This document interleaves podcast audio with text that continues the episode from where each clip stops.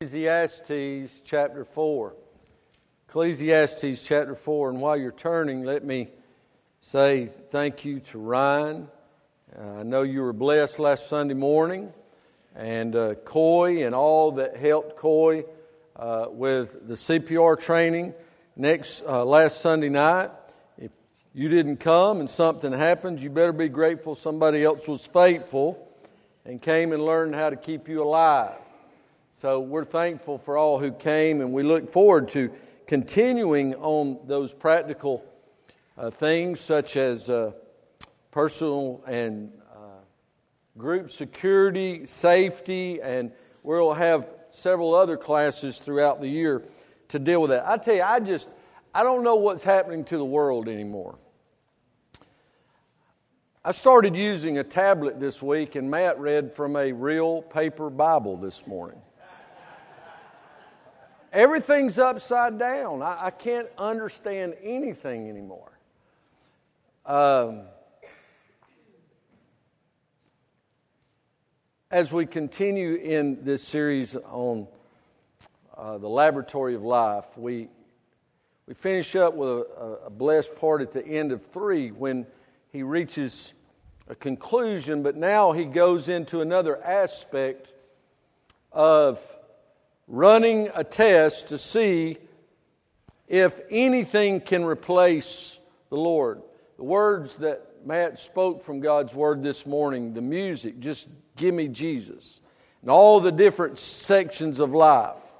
You know, no matter when I'm alone, when I'm bothered, when everything has gone haywire, and when I come to die, to the very essence of when all this matters when the songs we sing, the Sunday school lessons we teach, the vacation Bible schools that we hold, and every Bible study and every message, it matters when people are at their last breath.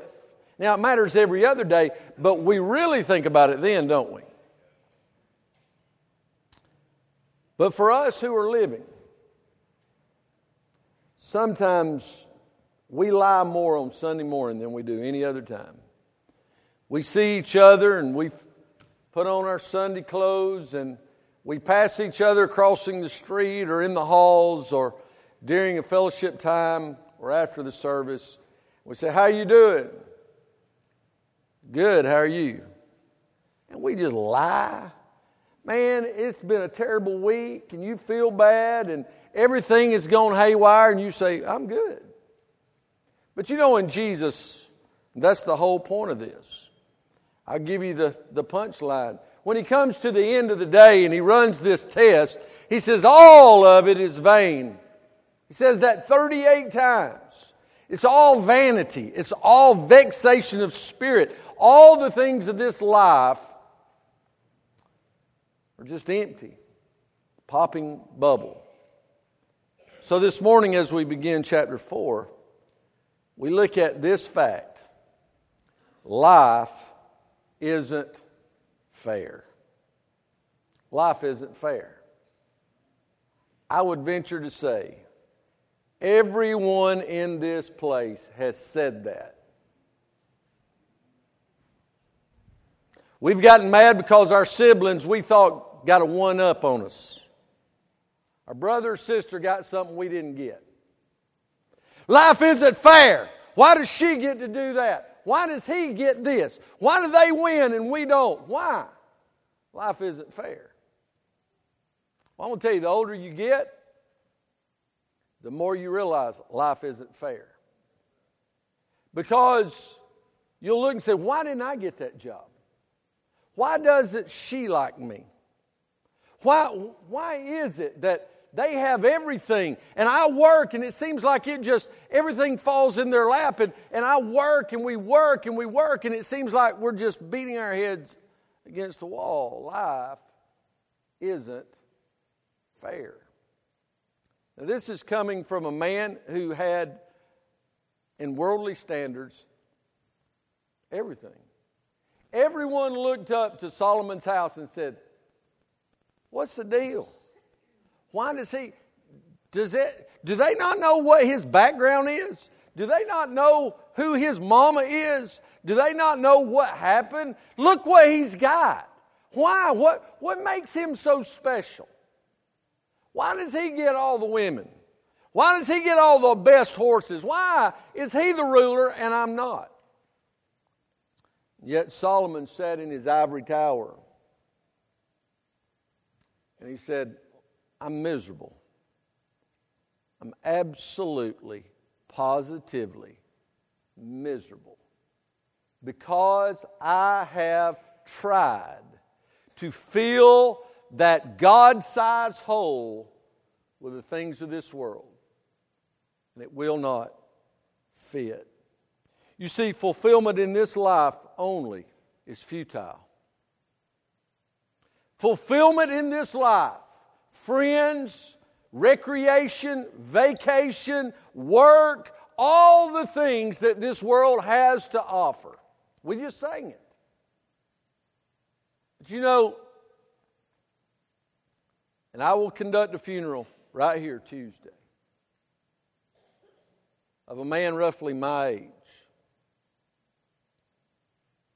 And I'll never forget the day that we were walking together. He said, Man, my arm's killing me. He said, I don't know what's wrong. I've got to go have some tests, and I think I've torn my rotator cuff. And a week later, he was at Mayo being diagnosed with ALS. Life isn't fair. Why him and not me? I never heard my dad's testimony in its fullest extent until the last year I pastored at First Baptist Hiram as a 39, 40 year old. And I heard my dad stand up and testify of how God had worked in his life. And I'd never heard my dad complain about any of this stuff.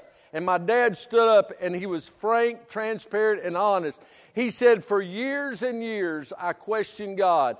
Why did my older brother die and not me? He was married, had a little baby. I was not married, had no children, and I had no answers. And I can't positively tell all of you today this is why, but I do believe God's will has been in my life, and God has allowed me to live. And for that, I will find the answers, he said, when I get to glory. But life isn't fair in our perspective. Everybody agree with that? It seems like the harder we work, the more we're taxed. And the harder we try, the less people care. And the more it seems like that we try to do good, the more evil comes against us. But when we say, I'm tired of fighting, I'm just going to go with the flow, we will find out that trying to find fulfillment in this life only is totally futile and total vanity. He says in Ecclesiastes chapter 4, and I have to stop and really focus because I told Matt, I said, the, the thing is in Ephesians. He said, You're leaving Ecclesiastes and going to Ephesians? I said, They both start with E. Figure it out. You know, I'm old. Ecclesiastes chapter 4. Qoheleth said, So I returned, and I considered all the oppression. All the oppression. He's saying it in a way that it's everywhere he looked oppression. All the oppression that are done under the sun, and behold, the tears of such as were oppressed. And they had no comforter. And on the side of their oppress- oppressors there was power, but they had no comforter. Wherefore I praise the dead which are already dead more than the living which are yet alive. Yea, better is he that, than both they which hath not yet been, who hath not seen the evil work that is done under the sun. I have just two simple, straightforward principles of this test on whether this life can fulfill us or is there more? Well, we've stated the answer life isn't fair. Let's see why. First of all, in verses 1 through 3, we see oppression. Oppression. What is oppression? Emily called me other night and said, Dad, I need help on a paper. I'm having to write about Satan and his work and how it affects people. And what do you think about it? And so I began to talk to her. And I said, Emily, as born again believers in Jesus Christ, the Bible tells us we've been bought with a price. Amen? We are not our own. You may think you're your own. You may think you can do whatever you want, but I'm here to tell you there's a line God will not let you cross. And there's a place that Satan cannot touch. Now, somebody ought to say hallelujah right there.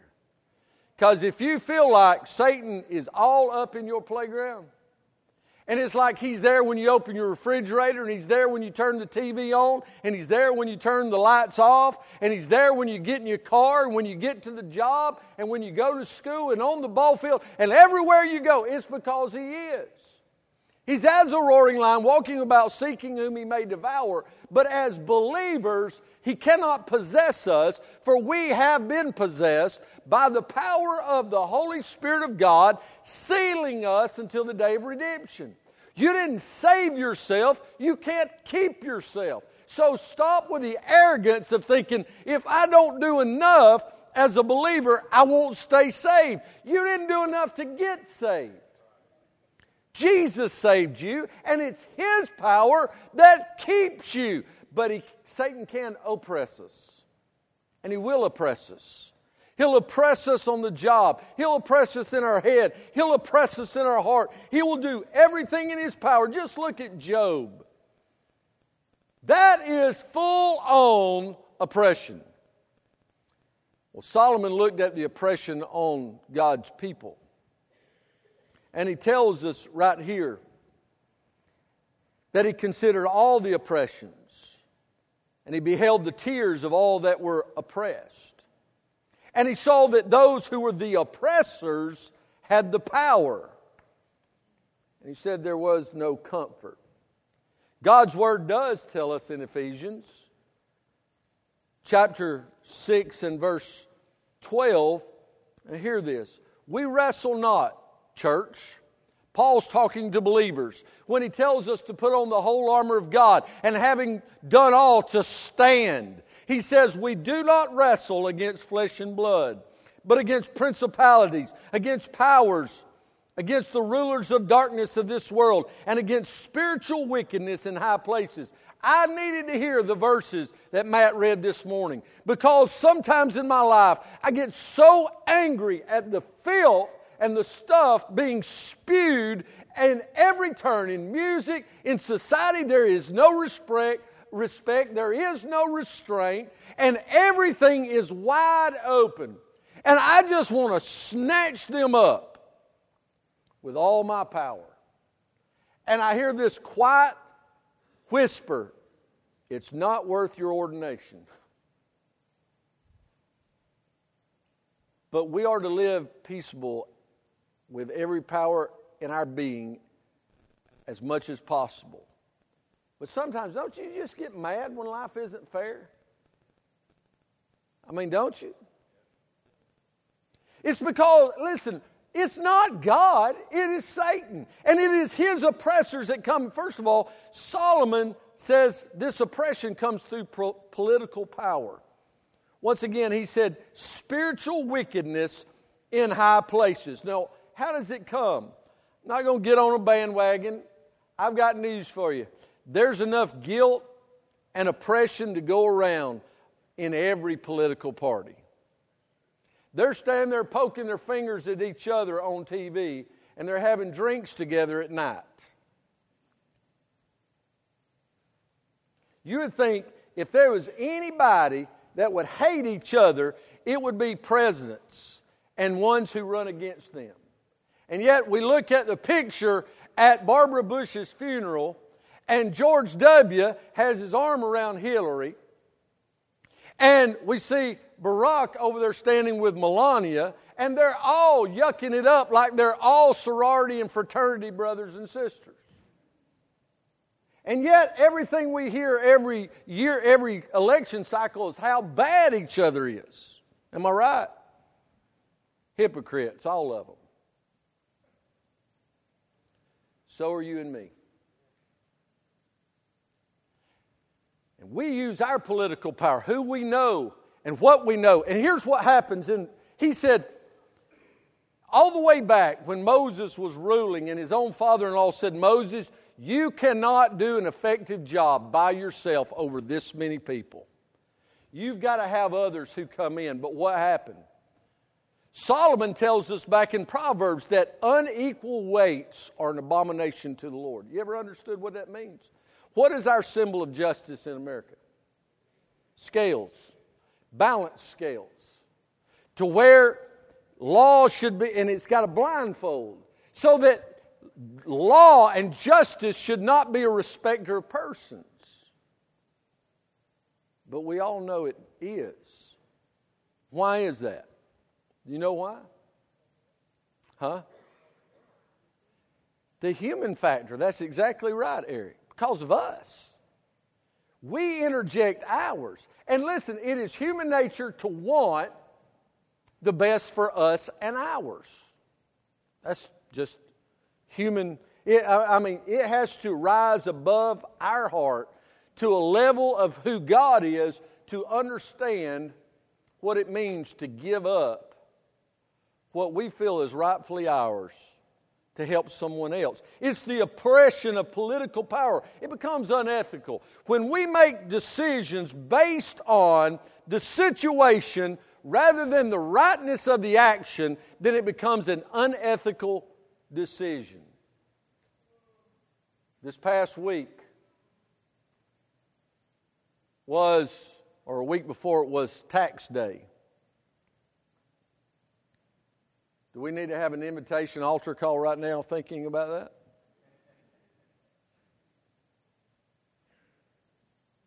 You know, get everything you can get legally. But when it goes past that point when we fudge numbers and we say, well, they, there's no record of this and I did this this way, then it becomes unethical because we say, well, everybody else does. It don't matter what everybody else does. Don't tell, don't tell your spouse that when you fill out your taxes if you're telling your kids that it don't matter. That it don't matter what everybody else does, you're supposed to do right. Well, then model it for them do right, things will be right with the Lord. Political pressure, uh, power comes in unethical practices. Solomon was saying what had happened was the days of Eli and some of those had passed, and now we're dealing with their sons and the unequal weights and the unethical practices of political power. We see groups today that this group says this group is doing this group wrong, and all of these things, and they it's a shell game moving around to where we try to make everyone else look as bad as we possibly can so that we can make ourselves look as good as we possibly can. And it becomes very unethical. Think about this. Not only in this political power, but let's, let's run it forward a couple of thousand years. And now we're sitting in Pilate's judgment hall. Pilate's judgment hall. They have just brought Jesus from the garden, where all he was doing was praying, and they've arrested him. And they brought him in. And what had they arrested him for? sedition, being a traitor, unholy, heretical apostasy. They've arrested God for claiming to be God. Here's what Jesus had done. This is what got him. Have you ever felt like, I didn't deserve that? Man, I, I didn't deserve that. Listen to me, young people. When you blow up and act a fool with your teachers or your parents, and you say, But preacher, I did not do. I really, and, and you really didn't, okay? Let, I know everybody's innocent, but sometimes people really are innocent, all right? They really are. Have you ever got in trouble for something somebody else did? Honestly, now be honest. But so, have you ever gotten in trouble for something somebody else thought? If you're married, you have. Husbands, you've gotten in trouble for something your children possibly did. I can't believe you moved, you know. Here's what happens, young people. I, I see it more than ever before. I see 14 year olds talking to 40 year olds like, I, I, can't even imagine, like a wild person. Well, they just, they're, they're in my face and they're telling me, they're adults, okay? You're not. And sometimes you are innocent. Walk away. Because here's the deal Jesus was innocent. Here's what he did. Here's what Jesus did. This is what got him crucified. If you've gotten in trouble, you've ever got suspended, you've ever got wrote up on the job, you've ever been talked to like a dog because of something you didn't do, here's what Jesus did. Jesus, how many of you wear glasses? Jesus took care of that for people who couldn't see. I mean, not just with glass, he just fixed it. He healed blind people. You still look different without your glasses. You knew that was coming, right? But I mean, I'm jealous, I'll be honest with you. He healed the blind.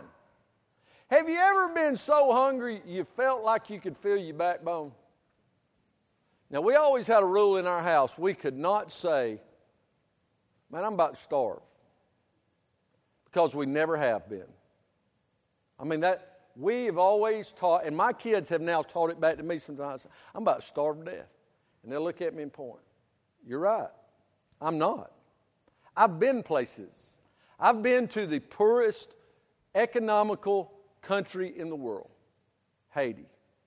And I've watched people who are starving. I've saw it in the Roma gypsy villages in Ukraine. I've seen it on the streets of Honduras and other places. I've seen that. Jesus fed them. Jesus would go by the funeral home, and by the time he left, the only people who was mad was the funeral director because there wasn't nobody dead anymore. I preached Wednesday night at Elza, and I preached on where Jesus cast out the demons and healed the Gadarene demoniac. And all they could think was, this guy's not going to bother us anymore. That, that wasn't what they were thinking. This guy had terrorized them. I mean, it was like watching a, it was like psycho every day of their life. You take Psycho and The Exorcist and all the movies that, ha- that haunted you when you was a kid, pile them all together. That's this dude. He said, I'm Legion. That was the demonic spirit that spoke. Why? Because there were many demons in him. And Jesus cast them in. It took 2,000 hogs to get rid of them demons. That's what it said. 2,000. And all they were worried about was, you just took our hogs. And they wanted him gone. Not the guy, Jesus. They, you got to get out of here. And so Jesus went to the cross in the ultimate exercise of inequality. A man who knew no sin. Now, makes you look at life a little different in that whole fair and not fair thing, doesn't it? Because he said, Listen, they mistreated me, they'll mistreat you. This life, what did we say to start with? Fulfillment in this life only is futile. He said, if you have hope in Christ in this life only, you're of all men most miserable. But our hope is not just in this world, church. I'll stand here and say that Tuesday. I'll say it this morning. I'll say it tonight because we're going to finish the second half of this book, this or this chapter tonight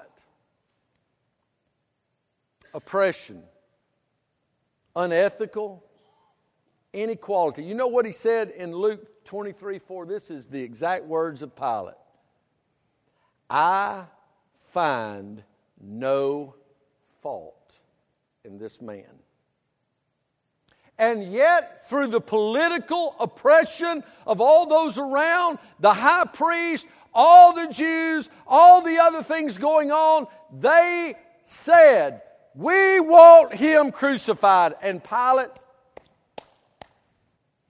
have at it. And through, listen, it wasn't Pilate's political power there, it was those around him and the power he was worried about losing. How many of us are compromising our principles and standing for the cause of Christ because we're afraid we may lose traction in our little circle of influence? If I stand for Christ when everybody else is talking this way and drinking this and doing this, I'm afraid I may lose my friends. I'm, here, I'm here to tell you if they're standing between you and God, they're not a real friend to start with. And I'm going to tell you, you're not being a real friend if you don't stand for what is right and tell them that there's more to this life than that. That Jesus sent you into that circle of influence to show them there's a better way. You are that witness. I find no fault. So take hope even in the face. But he said there, there seems to be no comfort. There's, there's this social pressure that gets put on immorality. The immorality of this life is running rampant. It's running rampant. I'm going to tell you, I have seen way more anatomy than I care to see. I'm just telling you. And mamas that want their daughters to dress that way is absolutely beyond my comprehension. And I've heard some mothers that don't want but they say, we can't buy anything. There's no place. I'm going to tell you something. You somebody looking to go into business, do something like that. Sadie Robertson, now that Duck Dynasty and all that's over, you know how she's going to make her living pretty much, it looks like the rest of her life? She's built a whole line of young girls' fashion based on modesty. It's called the Three Mirror Challenge. Put them up in front of it. Let them look at it. And let them, st- I'm going to tell you something. Life isn't fair and it's not Kardashian free. You say, I don't even know what that means. You are old. But when we are using stuff like that, and the foul mouth reprehensible people that our kids see as heroes. Oliver North last weekend, a true American hero. True American hero. Two silver stars, two purple hearts. Little frail man now. I, I was kind of blown away. I was like, wow. Dynamite does come in small packages. But as I shook his hand and talked to him, and he was just as soft spoken and humble. But when he stood up to speak that night, he said, I want to speak to you of heroes. And he opened the Bible and he preached the Great Commission from Mark chapter 16. And he said, I'm going to tell you who heroes are. He said, the dictionary defines a hero as one who is willing to lay down their life for others. He said, You don't know what a true hero He said, I've served among heroes. He said, But I'm going to tell you who my hero is missionaries. He said, I've got two of my four children who are nurses, who are nurses on the mission field. My daughters are my heroes because they're serving the Lord on the mission field. That's what he said. Dean, ain't that what he said? I'm going to tell you something. Real heroes, real heroes is not ones who design $800 tennis shoes.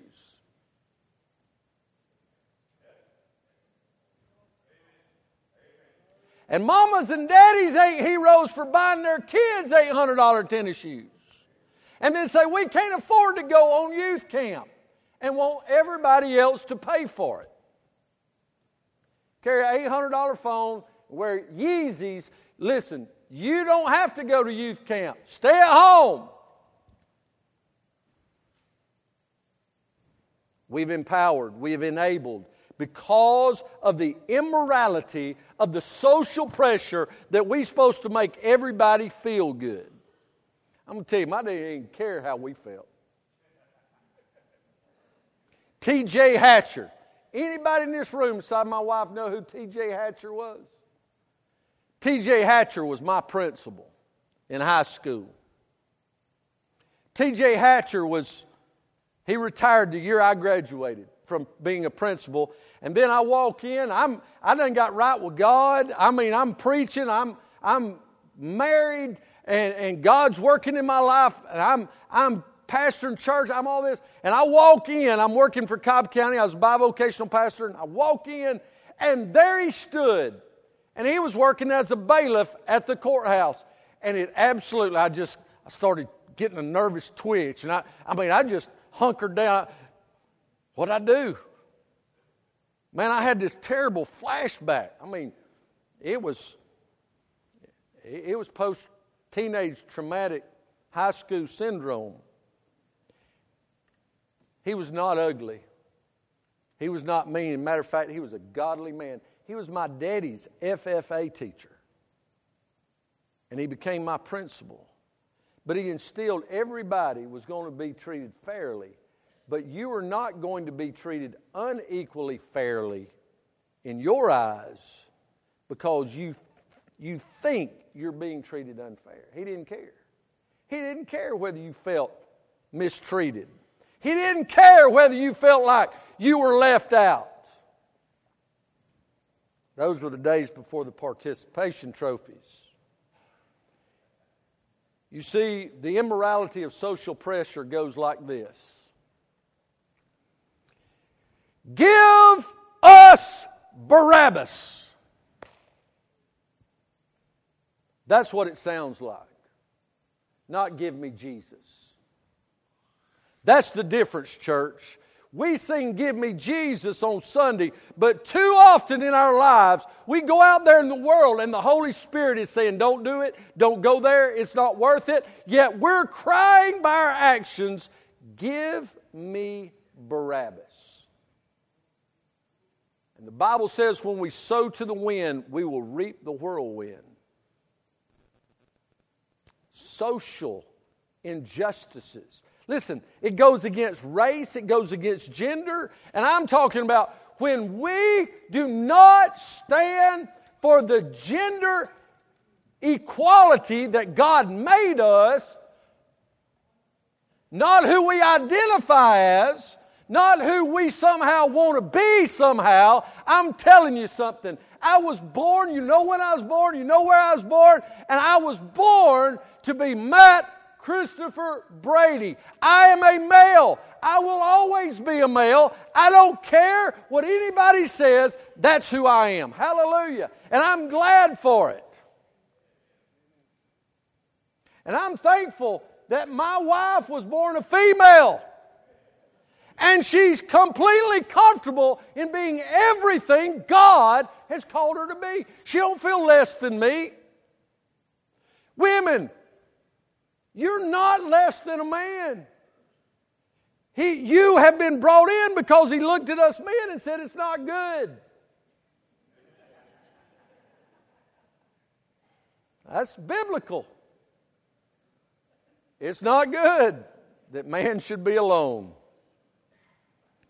but there should be a woman to walk equal. And that, listen, man, I, I don't want to burst your bubble, but if you sit in premarital counseling with me, you've heard this. Way before you get to that one verse you can quote out of the whole Bible. It's not Psalm 23, it's not John 3:16, it's wives are submit to the husbands. You need to go back and read about four verses before that one, where he says that we're to submit one to another. Because there's some days, there's some days where I can't carry my load. Becky helps carry it for me. There's days she can't carry her load, and I help carry it for her. There's days that we do different things. I can remember when, when the kids were little, my job offered me the opportunity.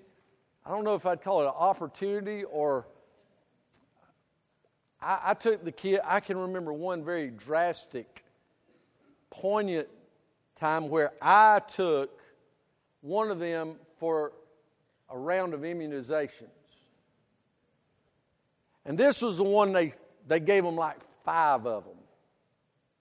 They was band-aids on the arms, on the hiney, on the thighs. They were stuck like a pin cushion. And I remember they, they, they, wasn't, uh, they wasn't happy about it to start with, you know. But then the after effects didn't feel good and all that. One time I took one of them to the doctor. Listen, y'all want some good, sage, practical advice? All you young parents got it all figured out. I'm fixing to give you a wonderful, because I see it on Facebook all the time. I'm still sitting here in the doctor's office. I don't know why I've been here for three and a half hours. I'm going to tell you how to solve that. I'm, I'm being honest. So, Emily or Ethan's sick. I don't even remember which one. They were real sick. And I went to the doctor. I can see it right now, man. I can see it. We went to the doctor, and we were in the sick room, and all the well kids are over there, and we're sticking our tongues out and say, I hope you get sick too. And, you know, we're over here, and we're isolated. You know, we're like, got a, you know, like leprosy or something. We're having unclean, unclean. And all the parents, don't go over there. They take us back to the room of ignoring. They've taken you and they have shut the infamous door of separation. And now you feel like you're in the room of silence and that you'll die here. This must be what the Apostle Paul felt like in the dungeon. I'm sitting here and there's no toys. There's nothing but like 1983 life theme. What's those silly. Eh, eh, and, and there's one thing in that whole book worth wow, and it's like finding the things hidden in the picture. And you can do that in 12 minutes, then you're done. And then it's just like, what? Here's, here's the solution do not wait more than about eight minutes. Now, everybody's got eight minutes in them, okay? Eight minutes is good. But now it's on them for triple booking every appointment. All right? And your time's important too. Here's what you do. After eight minutes, and some of you that's really long suffering for Jesus, you may go 10 or 11 minutes. But at that point, get up, open the door, and let your kid run free. I am not joking. And I would sit in the doctor's little roll around chair. I'd get on it and roll right up into the doorway. And I encouraged my children to play in the hallway. Play out there where all those nurses go say hey to them. Now they've got a chart, they know they're sick. I'm telling you, you'll cut that three hour wait down to about 14 minutes. They, they're like, can, can we help you? I said, Oh, yeah, we're here for an appointment. Yeah. I mean, apparently, no, I didn't just drop in for a snack. I mean, there's no graham crackers, there's no juice boxes. I'm not here for a snack. I want my kid better. Yes, you can help me. Where's the doctor? People just seem uncaring, don't they? Does it ever aggravate you? I'm just being transparent. When people just walk in front of you like you don't exist, I mean, you're just walking through here and just, they just, and they're daring you. They are daring you, touch me.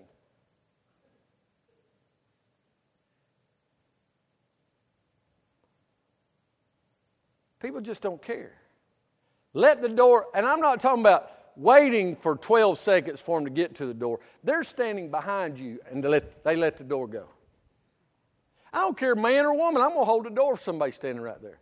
It's just the way I was raised. And it aggravates the hound out of me. I, will be honest with you, I get in the flesh sometimes. I'm like, thank you. Thank, hey, get their attention. Appreciate that.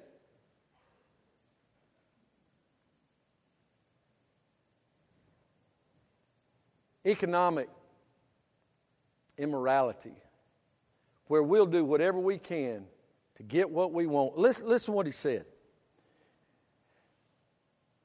He said, The oppressors had the power, but they had no comfort. Wherefore I praise the dead which had already which are already dead more than the living which are yet alive. Now he's not saying that it's good to die, but he was drawing the, the picture that life's just hard and unfair and uncaring. And this economic uncaring, this we become so unbalanced because we say, I've got the education, they don't. I have the ability, they don't. I'm going to tell you something. When we, as the body of believers, start allowing ourselves to accept the pecking order of this world, we are diminishing the love of Jesus Christ. Because Jesus went to tax cheats, he went to prostitutes, he went to lepers, he went to the, the scourge of society and called them into himself. You see, we cry, Give us Barabbas, if we feel like that will benefit us. But Solomon says, There's no comfort from this world. Jesus said in John 14, 18, I will not leave you comfortless. If you're living without comfort today, it is because you're not allowing the power of the Holy Spirit to rest in your life. He saw the oppression of political power and social pressure. Can you imagine how many yes men he must have had? Even the people who like to have their yes men don't like their yes men. They don't respect yes men. They don't respect people who will say and do anything to try to appease and move up the ladder. You know who people respect? People of principle.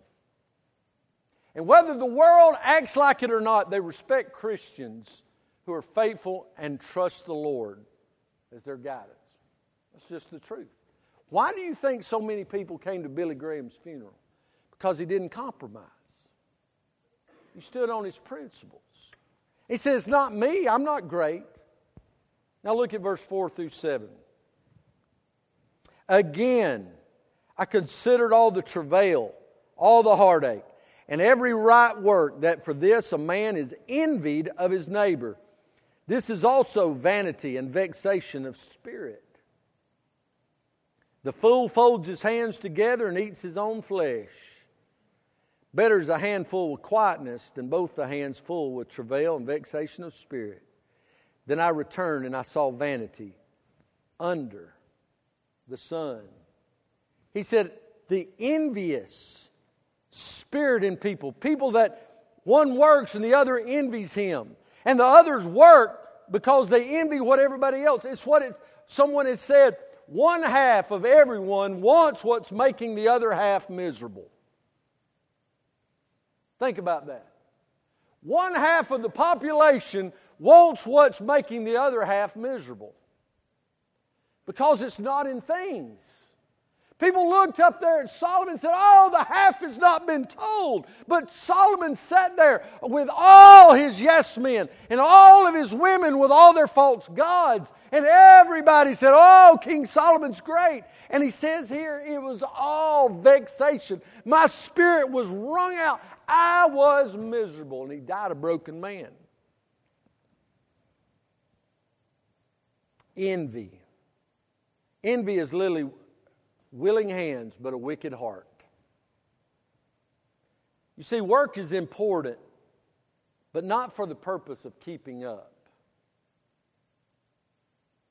I've seen students, and, and I'll be real frank and honest with you. When I was in 11th grade, I was not where I was supposed to be with the Lord. Running with the wrong crowd. I'd started working after school because I wanted a car and all this stuff. And then I started, well, it's my car, so I can do whatever I want with it. And all this kind of stuff, and I was hot rodding it and doing all this kind of stuff. And the more I worked, the more I'd have money to buy the radios I wanted and the tires I wanted and the hot rod stuff I wanted. So one day I just got really big on myself. I'm working, I'm hey, I'm pretty much taking care of things. I don't need school. I got a job. I don't know my daddy ever talked to me firmer than he did that day. My daddy looked me in the eyes, and I am not trying to diminish or even, because my daddy quit in seventh grade.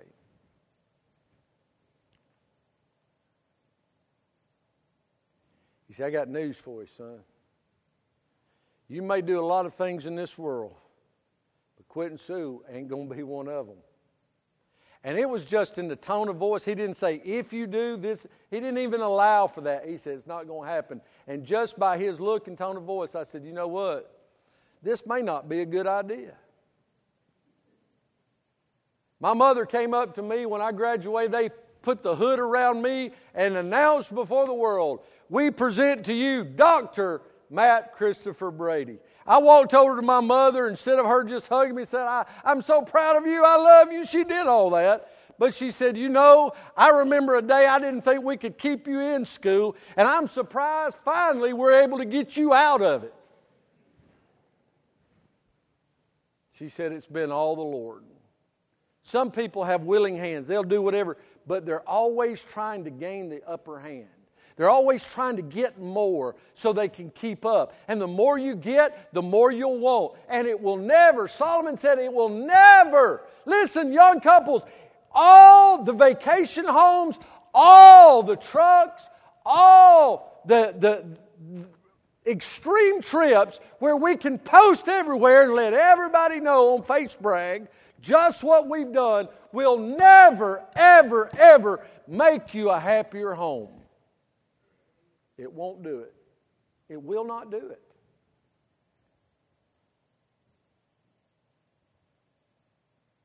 Yesterday was a pretty good feel good story. Believe it or not, out of the NFL. Twin boys by the name of Shaquill and Shaquem Griffin, who, as twin toddlers, one had a deformed underdeveloped left arm and hand. So much so that it was so painful for him as a four year old that his mother heard him crying hysterically, didn't know what to do, jumped up, couldn't find him in his room. And when she passed the kitchen, she saw him reach and grab a knife to cut the little stubs off of his underdeveloped hand. The very next day, they were in the doctor's office and said, You're going to take those off. And they did. Those boys worked together. They had a father figure in the home. They, a father. They had a mother that loved them. And they, they instilled into them work and equality among each other. The dad did whatever he could. He, he would devise and engineer things so that he could do the same things and workouts and other things that his brother did. They both were standouts in high school in football. And the offers began to roll in for Shaquill. They had two hands. And I'm going to tell you, son, you talking about a brother that sticks, sticks close? He turned down some of the biggest SEC and ACC and Division One schools in America and says, If you won't sign my brother, I'm not going.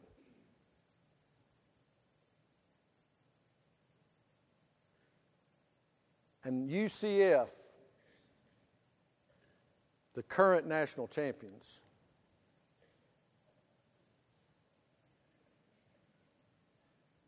said, We'll sign you both.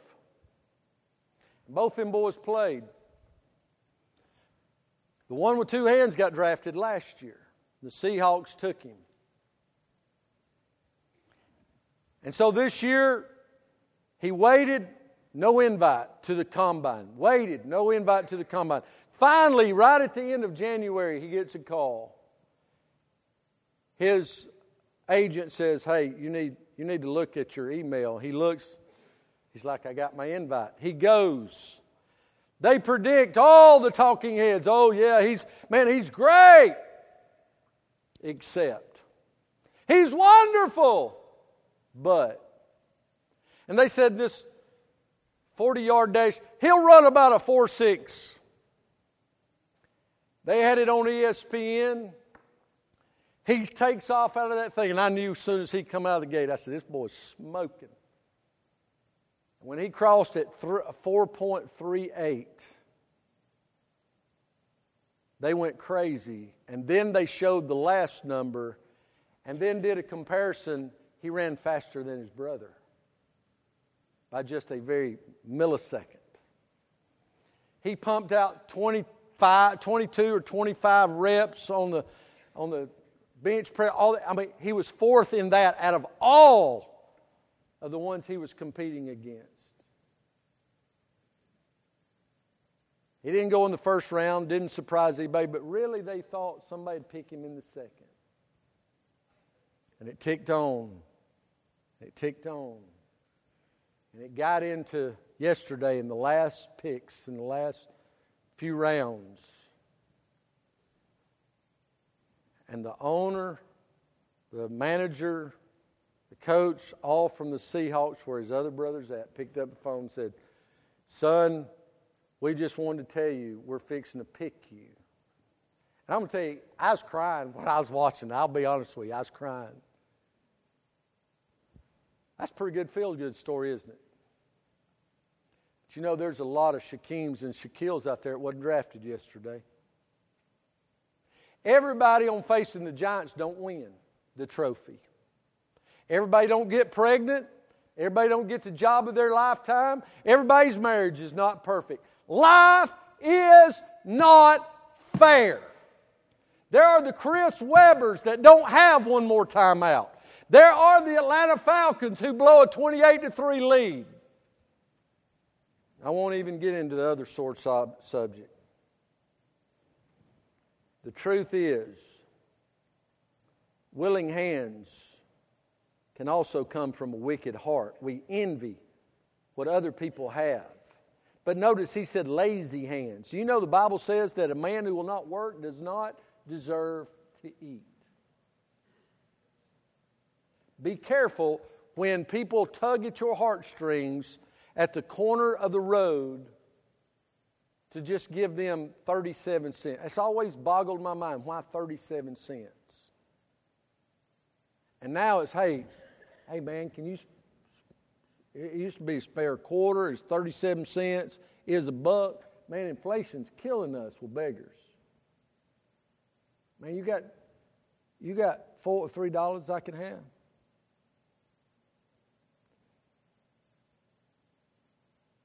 You pray about it. If God tells you to give, then it's on them. But pray about it. Don't just feel sorry for somebody because the Bible tells us that lazy hands is a languishing life. I like to sleep late as good as anybody. But there's work to be done.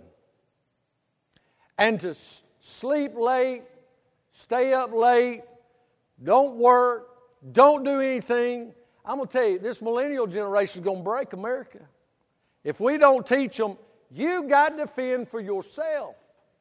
Get a job. Amen. We have got to stop blaming everybody and everything. Life's not fair. But lazy hands, he said. Look, look, look what he said. I'm just not going to tell you. He said, the fool. He called them fools. Lazy people are fools. They fold their hands together and eat their own flesh. In other words, they're just going to starve to death.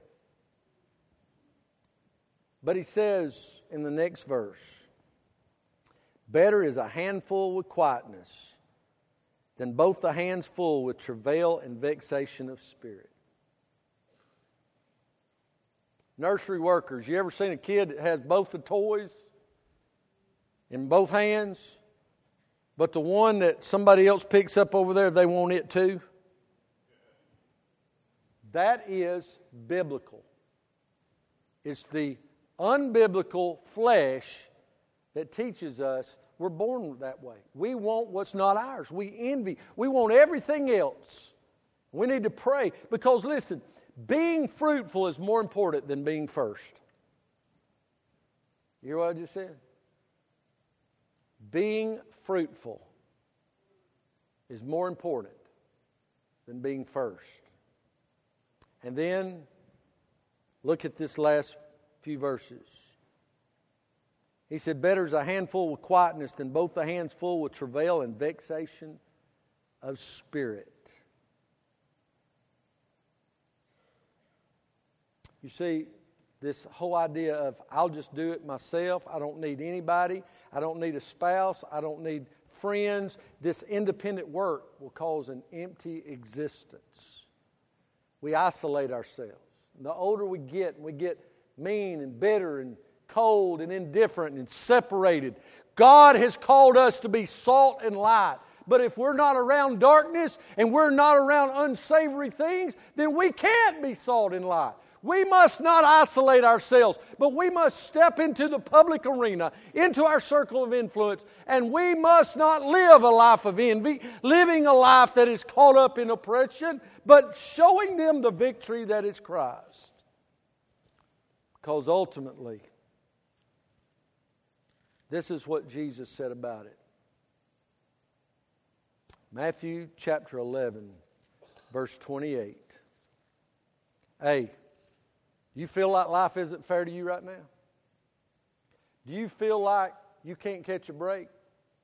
Are you, are you dealing with relational issues, financial issues, physical issues, emotional, spiritual issues? I want you to hear these words echo from eternity down to the very darkest, deepest recesses of your soul. Jesus Christ, the Son of the living God, said, Come unto me, all ye that labor and are heavy laden, and I'll give you rest. Amen? Look at this next slide. This sounds like me. This sounds like you. If life was fair, I'd have everything because I worked so hard. You ever felt like that? Man, one, you ever said this?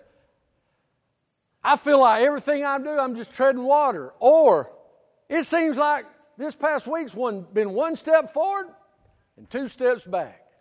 And if I got everything I deserve from how hard I work, I'd have everything. That's if life was fair. If life was fair, I'd have everything because I'm such a good person. Man, I'm good to my neighbors. I'm good to my mama. Sound like a Tom Petty song. Loves Jesus and America too. Listen, we can't be good enough, and life is not fair. But as they come to the instruments, I want you to see this last slide. Come to me. Come to me, all you that labor and are heavy laden, and I'll give you rest because life, Solomon said it. God's word says it. Life is not fair. But the grace of God trumps fair every time. At the funeral home, at the hospital, in the, in the exam room, taking your finals, uh, in, the, uh, in the marriage, in the relationships, in the finances, at work, on the ball field, life isn't fair. But grace trumps fair every time. As an ambassador of my Lord and Savior Jesus Christ, I invite you to come unto Jesus. Come unto Him. You're laboring, you're struggling. This life is just mistreating you at every turn. I get it. You're not whining, that's a fact. But nobody can do anything about it but Jesus. Come to Jesus. You need to be saved.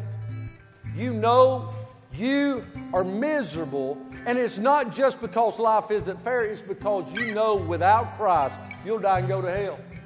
And Jesus wants to save you. You know that. He know He died for you. Come.